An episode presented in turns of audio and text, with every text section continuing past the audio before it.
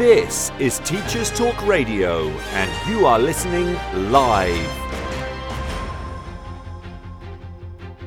Hello, welcome to another edition of Teachers Talk Radio, and for want of an actually given a show a title, the Faking Being Normal Club.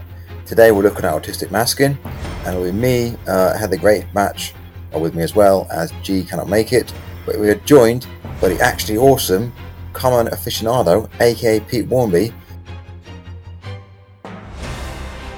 This is Teachers Talk Radio, and you are listening live. Tune in live at ttradio.org or to join in the conversation, download the Podbean app and search Teachers Talk Radio. Follow the hashtag TTRadio. Tune in, talk it out with Teachers Talk Radio.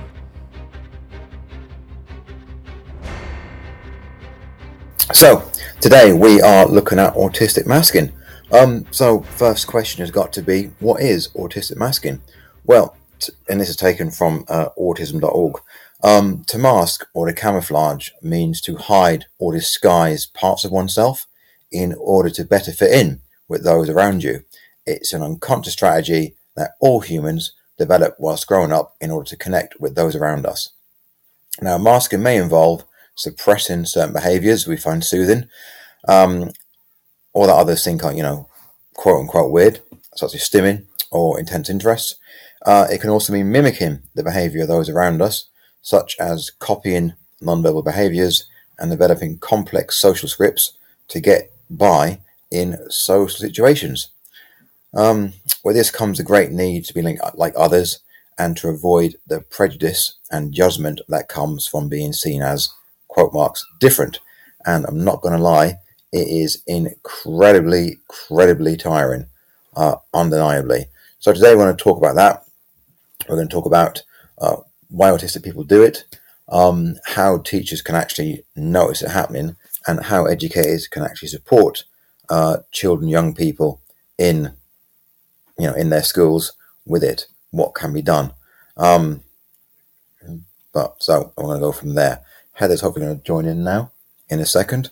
So our our key questions. Oh, Pete Warmby's actually entered the live studio as well.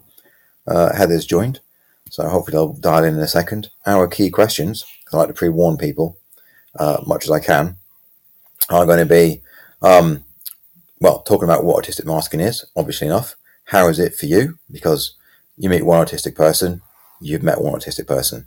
How it is for everyone a bit different, uh, and what advice you would give for a I've written down the word normie. That's probably need a better word than that. Normie teacher in notice and masking. Um, so, on that note, there, um, if Peter or Heather want to like join in or dial in or press the correct button, I think Peter's not got headphones. I've just realised I haven't put my headphones in either. Ah, there we go. Invite. Pia, is that you? It is, yeah. Is that okay without the headphones, or is it giving us horrible feedback? No, it sounds pretty good to me. Actually, it's pretty good. Yeah. Oh, okay, that's good. That's good. Oh, hello. Welcome to the uh, welcome to the show. Um, thanks for joining us. I appreciate. You know, you're busy. You've got a book and everything coming out, haven't you? Yeah, yeah. It's been um, things have quietened down a little bit now. Um, it was about three weeks. No, where are we now? Uh, no, it's November now, isn't it? So it's been yeah, it's been like a month and a half um, since the book came out. So things are a bit more relaxed. But yeah, it's been it's been very busy. Oh, excellent. Do you want to like tell us a bit about yourself before we kind of dive in? Yeah, yeah, sure. Um, so yeah, I'm I'm, I'm Pete Warmby, obviously. Um, I'm a an ex teacher these days. Um, I've taught my last my last lesson in a school what back in 2020, I think, because of the pandemic, and then I finally quit in about April 21. Um, but I've been teaching English teacher uh, for 13 years at that point. Um, been head of department and all that kind of stuff that you do, you know. Um, and these days, I, I, write and I do talks and I, you know, just try and spread the word about autism a little bit. That's that's kind of my life these days. Yeah, it's kind of it's kind of funny because I obviously invited you on a show, and I realised that when I messaged you, I messaged you ages ago, uh, and the message I wrote you was, um, "Hey, a lot of things you post resonate with me. Um, yeah. I've got myself on the back of a, I've got myself onto an ASD assessment on the back of what of reading your stuff. Um, oh, right. Yeah, and the latest one about masking really, really resonates. So mm. that was like, wow, that was a, what? That was like God. That I think that must have been during lockdown. I guess December, well, maybe not December 2019. Wow, a long time ago. Yeah, it was. God, Just yeah. before lockdown, I guess. Yeah, yeah, yeah. Um, Heather, are you there? This is breaking up for you a bit. Heather? No. Okay. Pete, are you still there? I am, yes. yeah. Oh, okay. Excellent. Cool. I can always have with Heather then. She's going to sort it out in some way. Um, yeah, that's fine. So, so, um, right. Autistic masking.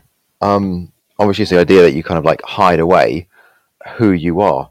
Um, and I didn't realize until I was diagnosed how much of it I actually do. Um, but for you, wh- what's it like for you? I'll tell you what we're going to do. We're going to go to the um, news quickly.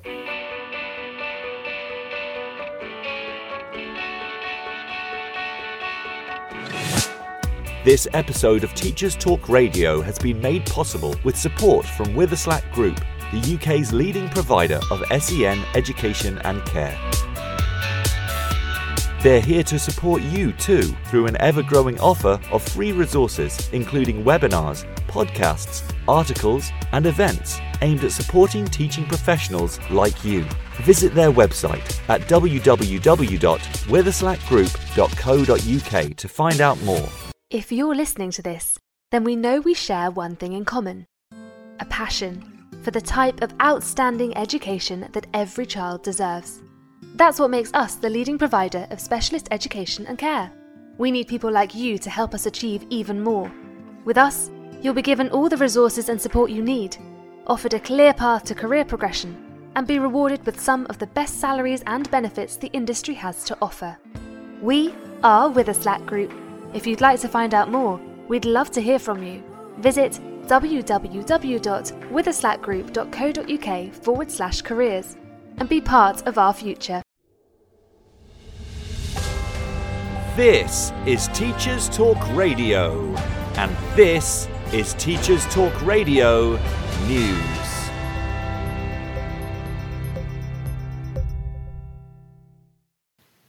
The Christian Institute website reports that MPs have backed a push to ensure that state schools in England uphold the legal requirement to teach religious education, which in most cases reflects the centrality of Christianity. MP Martin Vickers led a Westminster debate on the issue and drew attention to the National Association of Teachers of RE on the Department for Education 2021 school workforce census. The census revealed that one in five schools did not teach RE at all in Year 11, despite being required to do so by law. An average of 10% of schools gave no time to RE in the years 7, 8, or 9. MP Nick Fletcher said that without an understanding of Christianity, it is not possible to understand the foundations of our institutions and laws or British culture.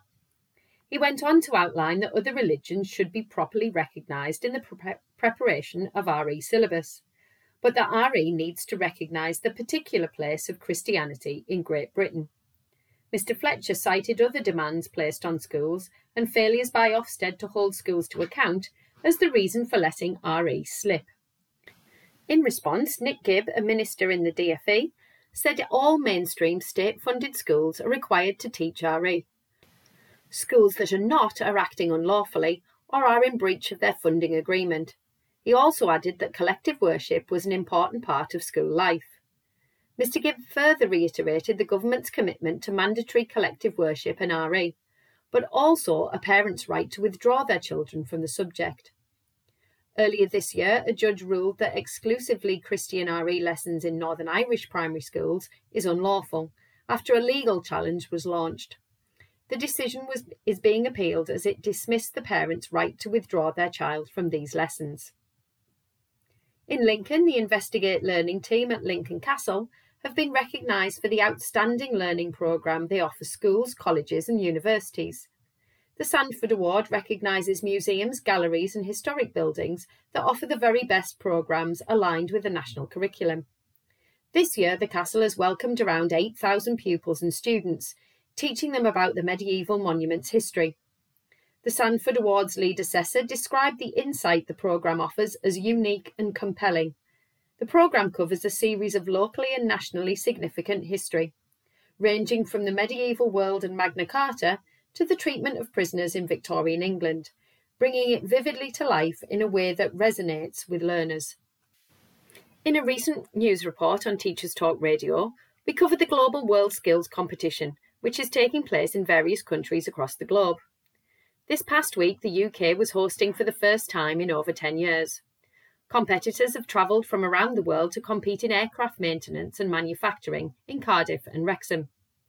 Finalists had the opportunity to visit various places of interest in the local areas, including countryside, museums, and an old coal mine. These young competitors have been training for the last three years to win medals and showing off their skills.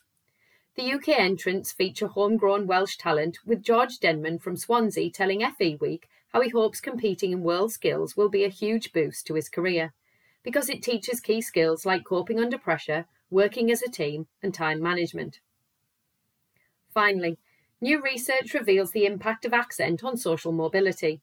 The latest report from Accent Bias in Britain project led by Queen Mary University London's Professor Devyani Sharma, reveals that more than a quarter of senior professionals from working class backgrounds have been singled out in the workplace for their accent. The project examines the impact that someone's accent has on their journey through education and into the workplace. Professor Sharma says the research shows that accent based discrimination actively disadvantages certain groups at key points, this creates a negative cycle reinforcing anxiety and marginalisation. The report recommends that action should be taken to diversify the workplace to ensure a range of accents is prevalent in organisations. Further details of the report can be found on the Queen Mary University of London website. This has been your Teachers Talk Radio News with Joe Fox. Okay, we're back. That was a... Hello. So, Heather, how for you? What is autistic masking like? Um, as a teacher, I would say it's. I've just been thinking about this before the show, and I was thinking, in a way, it's it's kind of essential for the job. You know, you have to um, Yeah. put on a persona, uh, and the, the, there's probably a number of advantages. I mean, the fact that if a student is really winding you up, and the fact you know if you're able to put on a really calm face, that's that's actually a really good thing because you know what you don't want is to show your bubbling up emotions um, in a lesson. Um, on the other hand, I think I think with me it's mainly masking around colleagues, um, you know, from a social point of view, and it's about you know having to use all of your scripts for your interactions around school, and you know, you're okay and how was your weekend and everything. I think that's the thing that is probably um, a thing for me. Um, I think before I realised I was autistic, I found it really, really awkward just walking past a colleague on the corridor, you know, especially if it's someone who I don't work immediately with. It's, it's that thing of someone going, all right. And you're like, what does that mean? Is it a question? Am I supposed to answer? Is that just hello? Um, that was all a bit bewildering. Um, so, yeah, I think, you know, in the classroom, it's a good thing um, on the whole. Um, Yeah. And then you've got your interactions around school. Um, I think I've become, you know, when it comes to like stimming and fidgeting, I've become a lot more brazen about. I will be doodling in staff meetings, and Oh, if anyone's got a problem with it, if anyone's got a problem with it, that's fine because my line manager is always aware. Well, for the last few years at least, you know, my line managers have been aware, so I've kind of feel that a little bit of reassurance of knowing that if somebody did think I was being rude, then hopefully, you know, would be able to sort that out. Um, because I really do have to doodle in staff meetings because especially, you know, your your typical two hour twilight inset when you're listening to a speaker, it's uh, it's pretty Oh tough God, going. yeah, yeah. Really tough going. I'm aware now that I've basically around basically around like any member of staff that's a teacher or any like any member of staff, I've just given up masking now. I've realised that now. Um, Mm. and that will involve me just either a being constantly in motion, or if I'm like, and I and I didn't realise it wasn't quite normal, but um, I got a thing whereby I've, I've got to, like think really hard. I end up basically rubbing my head against the wall. Um, Oh, really? which yeah in a kind of like it's just something I do now. No, no one ever, no one ever comments upon it. It's just my, it's my thinking motion. I'm literally just because I've got, I've got a stand up desk because I'm not very good at Yeah. staying still. Oh, that's Um, good. There. Yeah. Nice one. Um, so yeah, so basically, whenever I'm thinking hard, I end up just putting my head against the wall and just rocking it back and forth. Um, which people just how long have you had the how long have you had the stand up desk for? Did you did you feel a real benefit once you once you changed over? yeah, oh, yeah, about four years, about Cool. four years, four years now. Yeah, it's kind of followed me around different offices and different places. But yeah, it's really helpful. Um, and I'm thinking about it now. When I was planning this particular session, I started thinking about you know, quote unquote, being out as a teacher as being autistic. Mm. Um, or being neurologically untypical. Um, yeah. I mean, Peter, were you ever like, you know, it's now like going off on a completely different tangent, but that's kind of what we end up doing. Were you ever out, quote unquote, as being autistic when you were a, a teacher? Um, yeah, yeah, pretty you're, much. You're there again now. Brilliant. Oh, you can. Okay. uh, yeah, pretty much from the get go. I, I was really excited by my diagnosis, you know, because it had explained so much, you know, about how I viewed the world, and it just made so much sense that I was, um, I was kind of immediately very open with everyone at work, um, students, colleagues, my, you know, uh, SLT, everybody, you know, and. Um, yeah, yeah. I, I, looking back, it might not have been the best thing to do, um, but but yeah, I was out. You know, for for as long as I was uh, diagnosed, I was I was completely openly autistic at work. Yes, um, but like I say, I'm I'm not sure I would necessarily recommend being quite that open. Um, but but yeah, like I say, I was excited. I was you know enthusiastic. I mean, Heather, It you out? Pete- Sorry. Yeah, well, I- I'll just I'll just say first of all that, that Pete reminded me of um, my daughter who got diagnosed at age eight and marched into the school playground and told everyone she met like I'm autistic and so's my mum, which is adorable. Um, it was much more um, much more gradual for me, um, especially because there were a number of years where I kind of knew I didn't have the official diagnosis yet. Um, so there were, there were kind of those years, and then there was I was diagnosed in 2019, yeah, just before COVID happened, uh, and I started by telling my head and a member of SLT who was mental health lead, who I knew would be supportive, and then I think I told because I used to be head of English, I told my English team, um, and my, in my current role that I've been in since September, I you know I, I literally mentioned it on my application form because you know by that point, you know a few years down the line, I was like right, you know I'm just gonna I'm just gonna go for it now. Um, but in terms of like the whole school, I just kind of I've always kind of hoped that it's like a drip drip sort of approach because I, you know, some people. I remember talking to somebody on um, on my course at, at, at Sheffield, and somebody was advised to send like a you know a whole staff email. She wasn't a teacher, but I was like, no, that would be really awkward. Yeah, that's, Um, that's terrible advice. Yeah, but so so what I do in, in my current school now is is like if it seems relevant, I'll drop it into the conversation, and it kind of is relevant a lot of the time because I, my new role is leading um, a resource provision for autistic kids. So it's quite natural a lot of the time to mention, oh yeah, and I'm autistic as well, sort of thing. So that's quite nice. Um, but I remember telling um, a colleague at my previous school, and she was very much like, oh yeah, that doesn't surprise me, which is the best response that you want, really, isn't it? It's like, oh cool, yeah, you, you knew already, that's fine. Um, so yeah, it was more, it was definitely more gradual for me. Um, and I, it, I, it was quite nerve wracking in some ways. I think probably most of all, I was, I don't know why, worried about the um the parents. Like you know, I was perhaps worried if the parents might have perceived me I get that in a bit. negative way because yeah, it's it's much more of an unknown. You know, you, you know at your school what you know what kind of autism training people have had, um, but you know you don't know with the parents what they know and what misconceptions they might have. But it's never been you know it's never come up as an issue. Um, if anything, I'd say looking back before I was diagnosed, there were times when there were definitely times when parents had thought I was being rude or abrupt, and I think I had to really work on my phone call technique.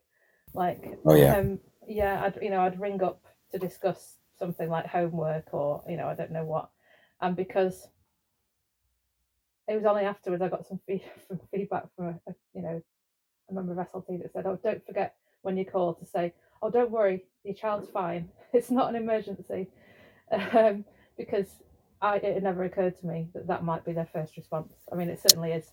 Now I have kids. This is pretty good. It's my first response if I get a call from my school is like, you know, have they hurt themselves?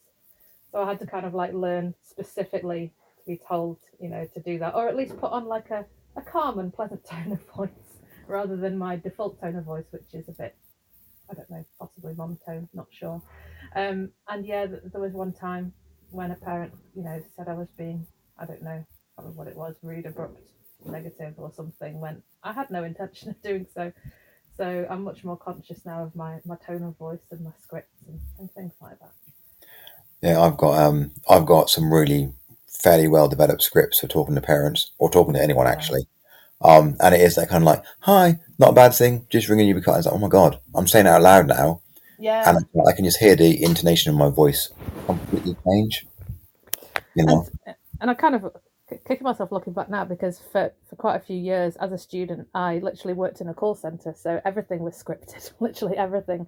And so you know, it's not like I was not used to making phone calls because that's uh, that's what I did for my student job, and for a year afterwards, I worked in a call center. So I didn't quite manage to transfer transfer that across. I was just really awkward.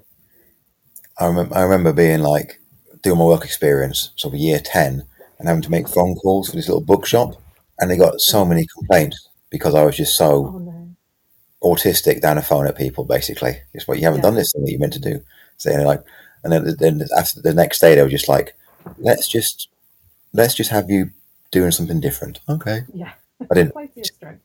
Yeah, and that was basically me just like happily like putting covers on the books. Um, Oh, but I, yes, I, I love that work experience. Um, oh god, so long ago. Um, so Pia, I mean, you're now out of the teaching game. Mm. Um, you know, uh, and now in the, I guess, writing game. I don't know. Yeah, I, I, that's certainly how I focus on the writing. You know, it's it's the, it's the thing that I prefer. I think of uh, everything that I do now. Um, but when you were masking, Yeah, like, uh, oh, I mean, did you still mask? I suppose, suppose a different question is, it? do you still mask? Um, well, I mean, you know, I work primarily from home now, you know, so not so much, I guess. Um, but every time I do pretty much anything with, you know, other people, I think I, I think I probably still mask. Yeah, yeah, for sure. I mean, I've I've never kind of uh, sat. Well, you don't really sit down and do it, but I've never really, you know, conscientiously tried to unlearn how to mask. Um, it's and it's so deeply embedded for me, you know, after all these years that I, I'm not even sure how how I wouldn't, if that makes sense. I, I don't even know how to Yeah. stop it, you know. Um, I guess that I, I guess the closest kind of I, I can see to what it is to not mask is to imagine what I'm like when I'm just on my own or when I'm with people very very close to me, and how different I am then compared to when I'm at work or you know talking to other people. And and there is a difference. You know, I'm less likely to stim. I'm um, more likely to kind of um, you know appear to be chatty and open and all of these kind of things you know whereas in my natural state i'm i'm very very introverted indeed you know very very um quiet and never really wanting to you know say anything or anything like that Yeah. um so so yeah I, I think you know like even now I, I- know i'm doing it now. I know i am. You know this is not my natural state of being you know this tone of voice. This this is my this is my phone voice you know? This is this is my, my my my work voice you know? It's very different to how i talk normally i think. And um, when i'm doing you know when i'm delivering talks to organizations or when i meet people you know in my kind of role as a writer yeah i'm i'm very much still wearing that mask i don't think i'll ever be able to get rid of it you know i think it's um i don't even know how to you know Yeah, I did. No, I think I agree. Yeah, I did because I um, because I spent so long constructing my different personas effectively, or the Yes. different aspects of myself in such a mechanical way that I can put them down sometimes, but then the worry becomes I put them down, and what is there behind behind the layers? That makes sense. Yeah. Yeah, well, the, I mean, the, the, the biggest fear for me, and it's like, it's like it's like an existential dread that I get Yeah. sometimes, which is, you know, who, who who who on earth am I? Like you know what what is the personality underneath it all you know? Because i, remember when when i was first starting to moot the idea of being autistic talking to my partner and we were talking about how it seemed that i'd kind of constructed you know like you said mechanically constructed my mask out of snippets of fictional characters Oh yeah, definitely. You know, so things like tones of voice and uh, idioms that I use, and gestures and body language, and all this kind of stuff. A lot of it you could kind of trace back to uh, to characters from TV shows and, and books and that kind of thing. Tom Hardy. does- sorry, For me, it was Tom Hardy. Tom Hardy, really nice. Yeah. For me, it was um, it was the character of Jim from The Office. You know, the American version. Oh yes, yep, yep, yep. I, I don't know what you know. For some reason, a lot of his characterizations I just kind of absorbed. That was quite late in life, you know. I mean, that didn't come on until I was like twenty two or something. But um, but yeah, and and it just leads you to wonder what on earth. What what's left behind all of that? Is there even anything there? You know, like what, what what's my true personality? Do I even have one? And that's that's a very disturbing thought. And I think uh, you know, from talking on Twitter and talking to other autistic people, I think it is something that does concern some of us some of the time. Um, you know, it's, it's quite disturbing, really, when you think about it. It, it is. I think. I think the difference between obviously ev- everyone, you know, neurologically quote, you know, not divergent people, Mm, do that thing of basically to go out and hang out with people, and you you're that mix of your seven people you hang out with the most, or whatever the phrase is. Um, but if you're autistic, it seems to be so much more of a mechanical thing that happens, or it's maybe not a natural thing, so therefore it has a, a greater cognitive requirement to do it. Yeah, I, I think I think that the load that it takes, the energy that it requires to maintain it, um, it, it's like acting. You know, it's, it's like Heather said uh, towards the beginning. You know, teachers kind of, you know, teachers are interesting because they, a lot of what we do is an act anyway.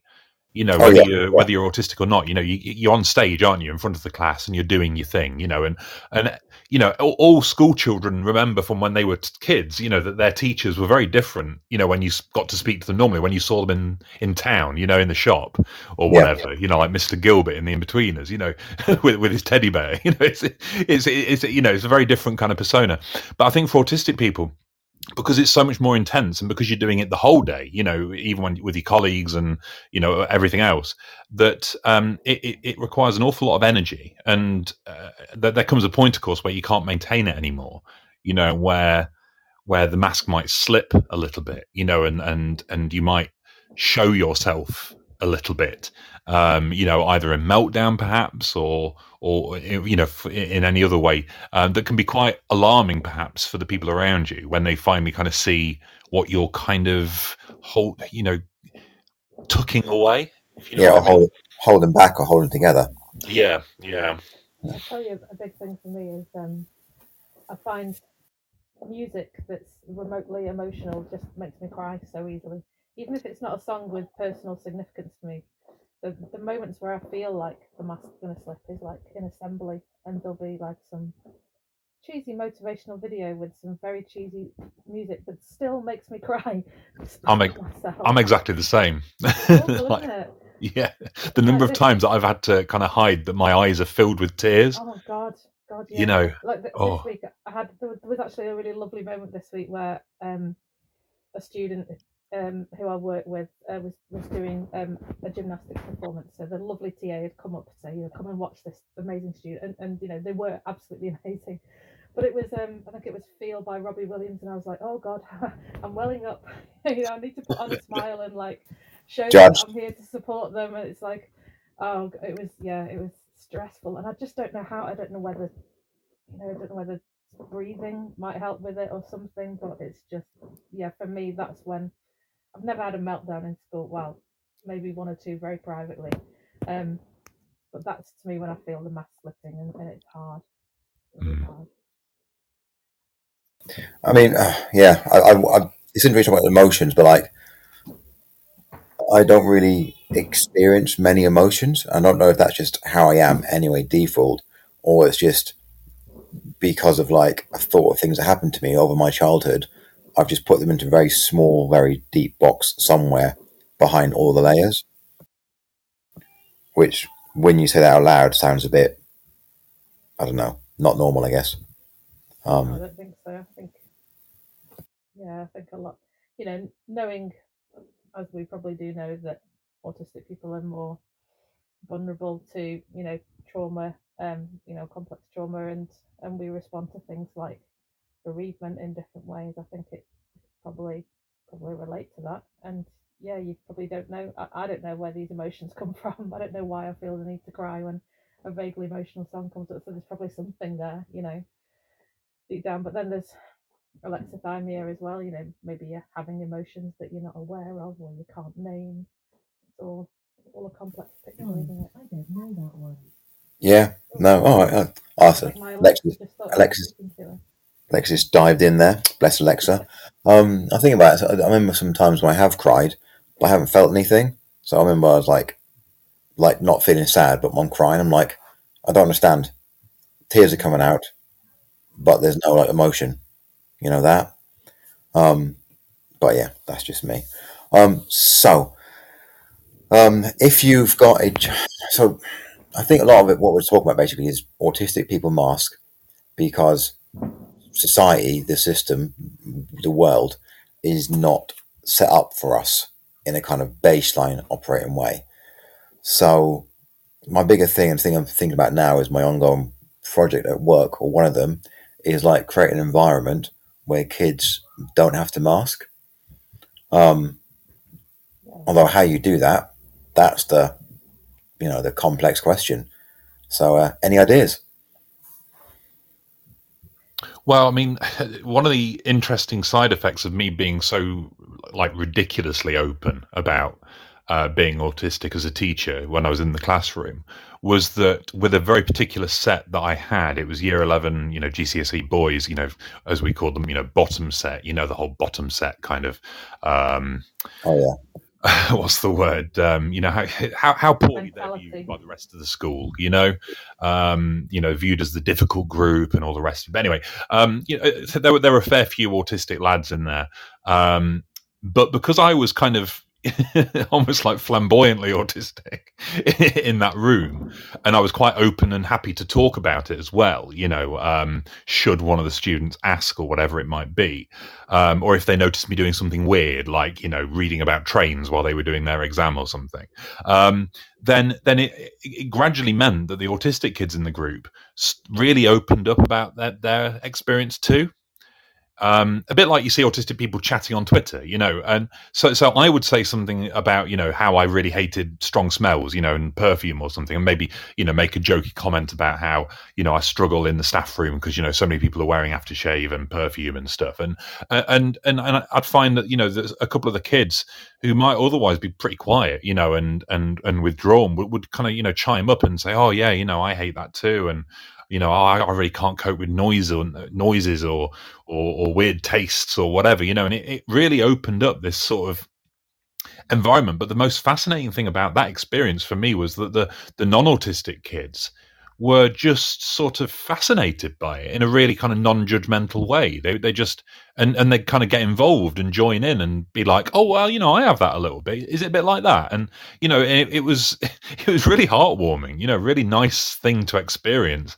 Um, it's probably the, the thing that I miss the most, actually. You know, that kind of burgeoning sense of the taboo being removed you know that they actually it's okay to talk about being autistic rather than having to you know keep it keep it you know locked away or or, or you know the word itself being viewed as a kind of you know slur term or something like that so that that was really nice well, that is nice. I think one of the things I have done is slowly.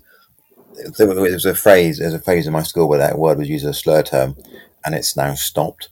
good Um, not not that I'm out, I like you know, with the majority of kids, but oddly enough, the kids who were using it as a slur term, I have said to them, "Look, I'm autistic," and they're like, "Oh," um, and then it stopped, which is an interesting kind of. Yeah, I do. I do wonder if I need to be like, you know, more open about it, but I don't know. I'm not there yet. I don't think, yeah yeah but you know, um, I had a I had a really lovely moment um, recently when I've, I've been reading um, a kind of spark um, to my you know small group of students um, during like reading time in the morning, um, and you know uh, we kept on pausing in the first few chapters and saying, "Oh, I can relate to that," you know, talking about difficulties in school and noises and I, I hadn't openly said to any any of them, you know, I'm autistic because, like I said, I like to find I like to find an, an opportune moment to drop it in. But one of them guessed because I'd been making comments, you know, about the character in the story. One of them was like, "Miss, are you autistic?" And I was like, "Yeah, I am actually." You know, well done for, you know, for inferring that. So that was lovely. you know, that that is that is really nice. Way in, yeah. Um, I was chat. So randomly, some of my kids at my school actually listen to this podcast. Um, they they always find ways to to, to uh, get access to you, don't they? yeah, and I, I, was chatting to one. Someone was like, "You got a podcast?" I was like, "Yeah." You're autistic? Yes. He was, "Oh, okay." And that, that was that, that was basically the conversation. Um, I was like, I was just like, yeah, and I was like, oh, you know, it's like, I was like, I can't believe anyone listens to it. And she was, and she was like, yeah, you know, but yeah, kids are. I think kids are a lot more accepting of things than adults are. Um, oh yeah, hundred percent. And I think because like they haven't made up um, their mind, I think that's really mm. good. And I think, I think I would love a world where you could just be kind of like the way you are without like any judgment and any requirement to like change mm. the way you are. Um, but I think obviously that's a long. Hmm? I don't know. I think I think for me there's kind of a counterpoint to that because one of the things one of the things I do mask is like my overly sarcastic side or my irritable side, which I definitely do have. You know, so I think there's there's some I don't know whether I don't suppose it matters whether those things are you know aspects of me being autistic or not, but I, I do feel like I have to sometimes. I mean, it's just it's masking the mood you're in, isn't it? I do feel like if I fully unmask, then I don't know if people would. I don't know. If, I don't know if I'd make people feel good. Um, so yeah, that, I think that's the counterpoint to it. What do you guys think? I was on, I was on mute there. Um, I feel, yeah, my I can be overly blunt at times. He said, um, thinking about all the times he's been really blunt and not realised it. Is that that's just yeah. I basically whenever I talk to anyone about anything like vaguely delicate, I always just go and talk to member of staff I trust, and they give me a script, which is um, Pierre. Um, what what with, with, regarding the yeah, I think I think there probably are times. I think there's different types of masking, perhaps, aren't there? You know, there's masking aspects of our personality that just aren't suitable for the workplace. I guess. Um, you know, like I've, I've got a very very dark sense of humor, and I know that I can't let that rip. You know, with with year yeah. seven, you know, I might I might be okay with year thirteen or year twelve, but with year seven, you know, you you got to be a bit bit careful. Um, and I, I get, I, I, mean, it's interesting actually because I think a dark sense of humor is something that a lot of autistic people report having actually. But, um, but anyway, it's, yeah. yeah. it's, it's. I think, I think you know, the masking is a is a, a kind of natural part. It's, it's in, so often, you know, this, this is really where those comments come from of, you know, that you get from non-autistic people. Oh, well, you know, I do that. So, you know, maybe you're not that different. Um, you know, so much of what autistic people experience is just a kind of ramped up version of what neurotypical people might have a kind of vague idea about or that they might yeah. do themselves a little bit you know it's just it's it's kind of explaining just how ramped up that version is you know and just how much more intense it is you know because um, I, I think that you know masking aspects of of your behavior is something that probably everyone does from time to time during the day um, you know, autistic or not. It's just it's just the quantity and how much you're having to hide, and also the the the stakes as well. You know how how bad will it be if you don't succeed? Um, can be an awful lot more intense, I think, for autistic people. Um, you know, the obvious example being, you know, that if you if you were to let it slip and and to have a full meltdown, like a, a physical meltdown, um, you know, in school, visibly, you know, in, in the corridor, you know, or something like that, then then obviously the the ramifications of that would be extraordinary probably you know unless unless your school is very very you know reasonable um so so you know you you just got to because the stakes are so much higher you feel the pressure more um and and it becomes an awful lot more stressful um so yeah yeah I, th- I think i think masking is a bit of a universal thing but as as is so often the case it's just an awful lot more for for us i guess Oh, that's a really that's a really interesting way of looking at it. That kind of like everyone masks, but we've just got to mask a lot more um, with far higher stakes. Um, hmm, that's a really good point. I was just thinking as well about how just comparing that. I, I've, I think sometimes I've noticed that autistic boys uh, mask less. Oh yes, yeah. Autistic girls, again, if we're looking at stakes, mask a lot more. Mm. Yeah, I, I, wonder whether autistic boys can get away with it a yeah. little bit more, you know, because of just the social. Di- I mean, we're generalizing, aren't we? But the the, yeah. the the social dynamic that you know teenage boys tend to have, as opposed to maybe what teenage girls have to have to deal with. But yeah, I mean, it's a, it's a fairly widespread and, and well known thing, isn't it? That you know the reason why so many girls are missed at school, you know, for diagnosis is because they're they're masking so well, you know, and um, and yeah, is that because the stakes are higher? Is that because they've got literally no choice? You know, whereas the boys might be able to get away with it every now and again. Yeah, uh, yeah, that's a really good point. Um, Heather, what do you think? Yeah, I mean, you know, we do want to kind of challenge the stereotype about it being just girls that mask, because obviously there are many boys that do. But you know, certainly in my experience over the years, um, you know that, that, that does seem to ring true. Um, it's been a, what I think is really interesting is you know very often in teaching in a class you get what, at least one or two students who just don't speak in class. Mm. Um, oh, yeah. And I think you know for a long time you know I kind of like tried to encourage them to sort of and it, it, you know it is to be fair it is often girls you know thinking certainly in my experience it is often girls and you know for a lot of time in teaching i tried to like you know encourage them to come out of their shell and you know looking back the number of times i said on parents evening like oh you know they should put the hand up more. Mm-hmm. um and then you know i cringe looking back now because like you know why do they need to?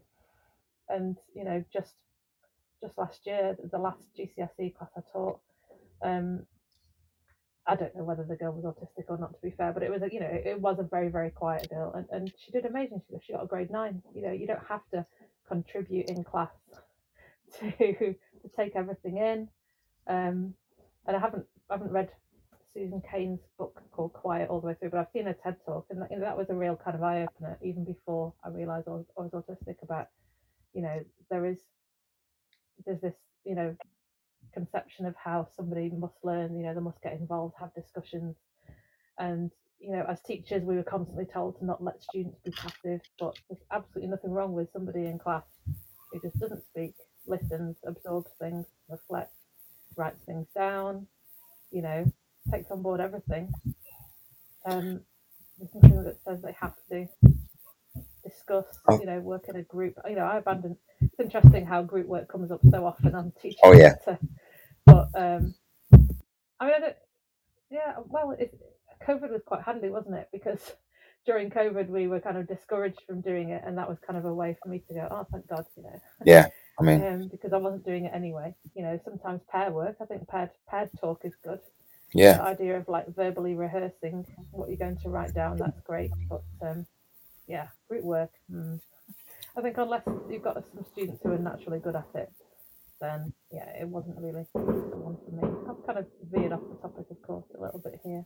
No, I mean that's fine. I mean, but uh, boys and girls. I mean, you know, I'd certainly say that you know, for my kids, I, I certainly have a girl who masks and I have a boy who doesn't. Um, so yeah, they they do kind of fit the stereotype in in that respect.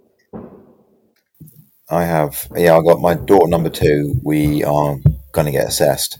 Um, and I think she masks quite heavily at school, and then she's just really tired at home, mm. um, which is a concern, which is a worry. But it's kind of like you know, it's just encouraging. In my in my training year as a teacher, I would go and do my day at my placement school and just come home and sleep, and then I had to like you know, I'd sleep from like six till seven and then drag myself up to do my lesson planning. It was uh, pretty intense. Yeah, I get that. I remember my training year. Um, it's interesting. I've embraced, I've embraced the nap. Naps are amazing. Oh god, yeah, naps are. Maybe it's me showing my age, but I just, yeah, I need a nap. I don't. I need my kids to sleep. That's what I really need. Um, you know, ten, ten, 10 years now. 10 years of broken yeah, I numbers. was thinking that the other day. Ten, years. It's uh, it, you, you get used to it, but then every now and again you realise that it's not the same for most people. most people do have kids who take themselves to bed, go to sleep, sleep through the night. Yeah, no, no, not me either. But then you get really tired, and because you're so tired, you just forget to wear your game face, ha ha ha, Mm. and you just say something or do something at work, and it's just like, oh, I shouldn't have said that. But at the same time, you don't you don't think that thought because you don't realize you said that thing until like later on. But Oh God, yeah. Yeah, I mean, do you find yourself a lot less tired, Peter, now you're no longer a teacher? Oh God, yeah, yeah. I mean, whoa. I mean, I'm the same. You know, um, one of the reasons I got diagnosed was because of the exhaustion that I felt with having a child that just would not sleep, just wouldn't. You know, just, and still, like yourself, still a battle even at the age of seven. You know, it's um, it's incredible, really. Um, so, so yeah, I was I was a zombie the majority of the time ever since 2015. You know, the last kind of five years of, my, of being a teacher. Um, now, you know, I, I, yeah, I, I, I stay up, I stay up till one in the morning. I do, you know. Wow. it's fantastic, you know, because um, I haven't had to expend all that energy, you know, all, all day long, you know, of of of, of masking and and pretending and um, you know forcing myself to small talk and all the rest of it. You know, I, mean, I do things like this. I do my occasional talks, you know, for an hour or so in a day, and the rest of the day I'm just you know writing or or you know getting getting organized as best as I possibly can. And and yeah, it's it's it's a life changer, really. Um, I don't think. I mean, obviously, COVID sped it up, um, but but I don't I don't think that I could have continued teaching. I think I think I had hit a wall for you know my own personal kind of capacity, um, just because it was. I don't know. It, everything about it was starting to just, you know, kind of grind me down and uh, to nothing, you know. Um, and, and you know, combine that with burnout, and then with COVID happening, and I didn't deal with the, you know, remote kind of teaching at all. You know, that was very, very difficult for me.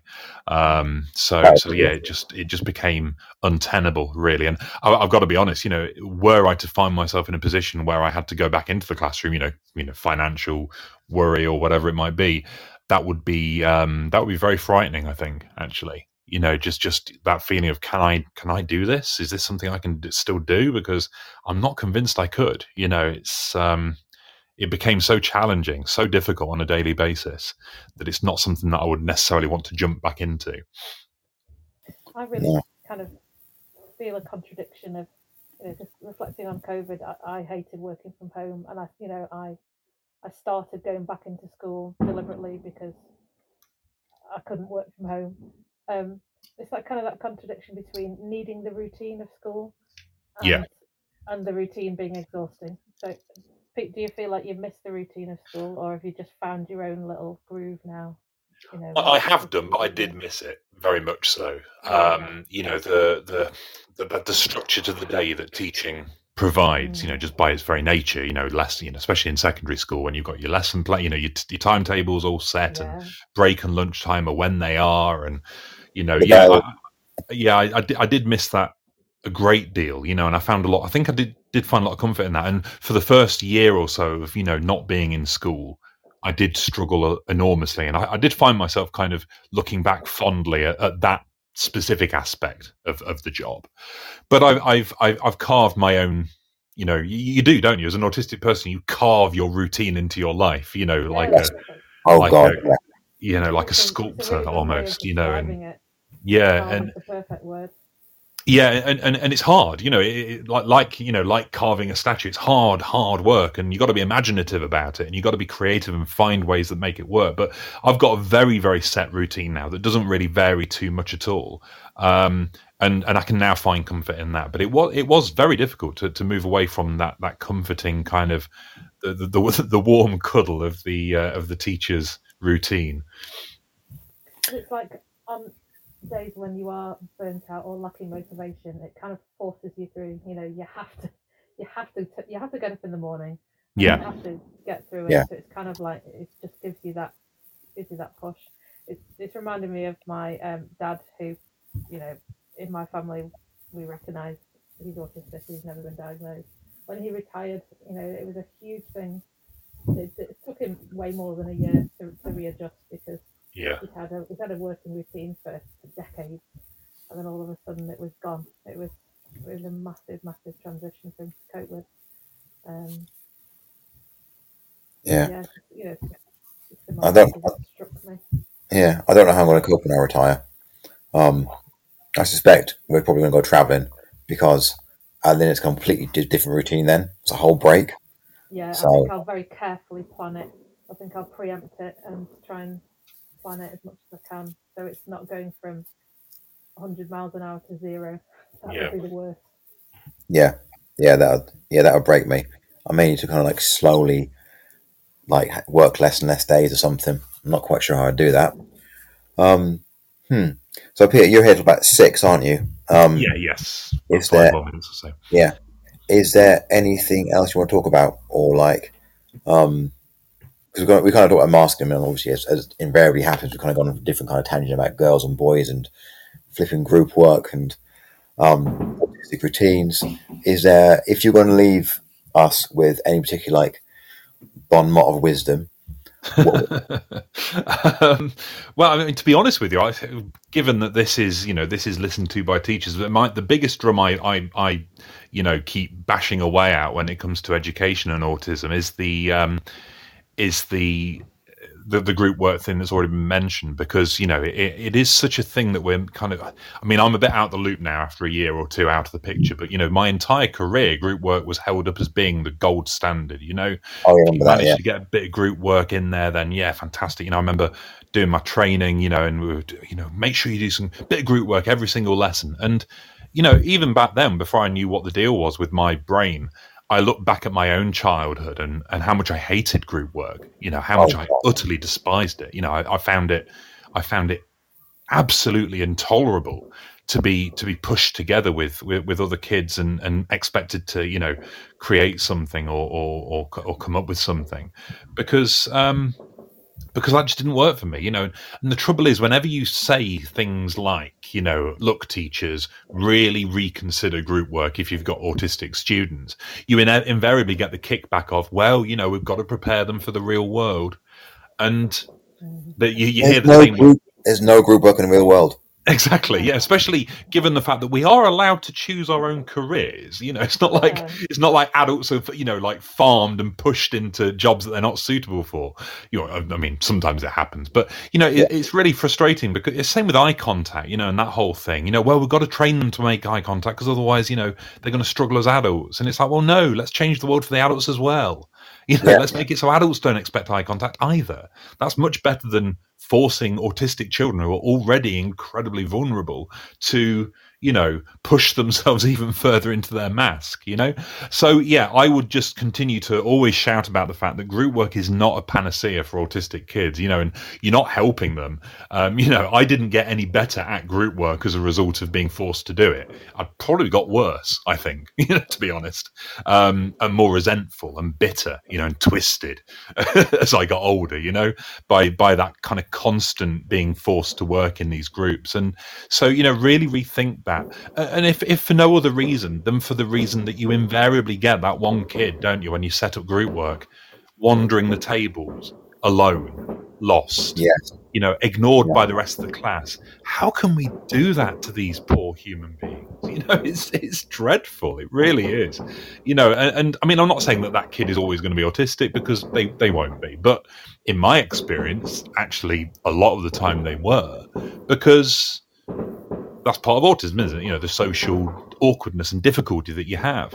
And um, so yeah yeah or if, if if if nothing else sticks of what i've said tonight then i would love just one teacher out there to think actually you know what? When it comes to my neurodivergent students i'm not going to force them into group work. I'll let them work alone. If if even one teacher decides to do that then my work is done and i'm happy. I think I'm, I'm I'm gonna, I'm gonna put this on like um on Twitter, like you know when you kind of like record it. I'm gonna put that as a tagline: group oh work, nice and just watch Twitter melt down. Um, Oh, it will. It will. I mean, that's why I, I very rarely engage with the edgy Twitter world these days. It's just um, my mental health is worth too much to me. Yeah, yeah, absolutely fair enough. Yeah, totally. I, I really appreciate apart it. from, anything, apart from anything else, it's just the same arguments over and over again. It is. It's, it's no different to Yeah. 2012 when I first started. It's It's still the same it? stuff. You? But you know, part of me does find it quite comforting. It's the same arguments. It's like, oh, here's his argument again. I know this one. I've got the routine down. for this argument. yes. I'm going to say this now. Yeah. Um, so, yeah. But I really appreciate you coming on. Thanks for that. On um, no problem. on like the on bonfire night of all flipping nights. I have to. Oh yeah, I god. hope, I hope the fireworks at my end haven't been too loud because it is kind of like Beirut here in Manchester. By my window. Oh nice. So yeah, I've got um it's been noisy. yeah I've got a, I've got a bonfire thing to go to myself now, which is just I know I know I'm just gonna like I've got some earplugs. I'm gonna give Yeah. daughter number two some earplugs as well, so we're gonna be fine. Yeah. Yeah. Nice flashy Nice. light.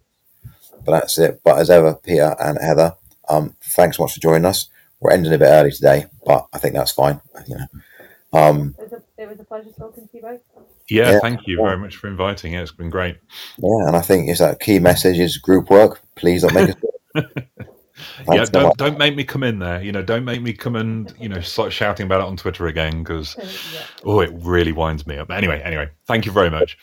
Thanks so much. All right, take care, gang. Okay, And I'm see you going then. to Bye. the uh, play Bye. button. Bye bye. You've been listening to Teachers Talk Radio. Tune in live and listen back at ttradio.org. We look forward to hearing from you next time on Teachers Talk Radio.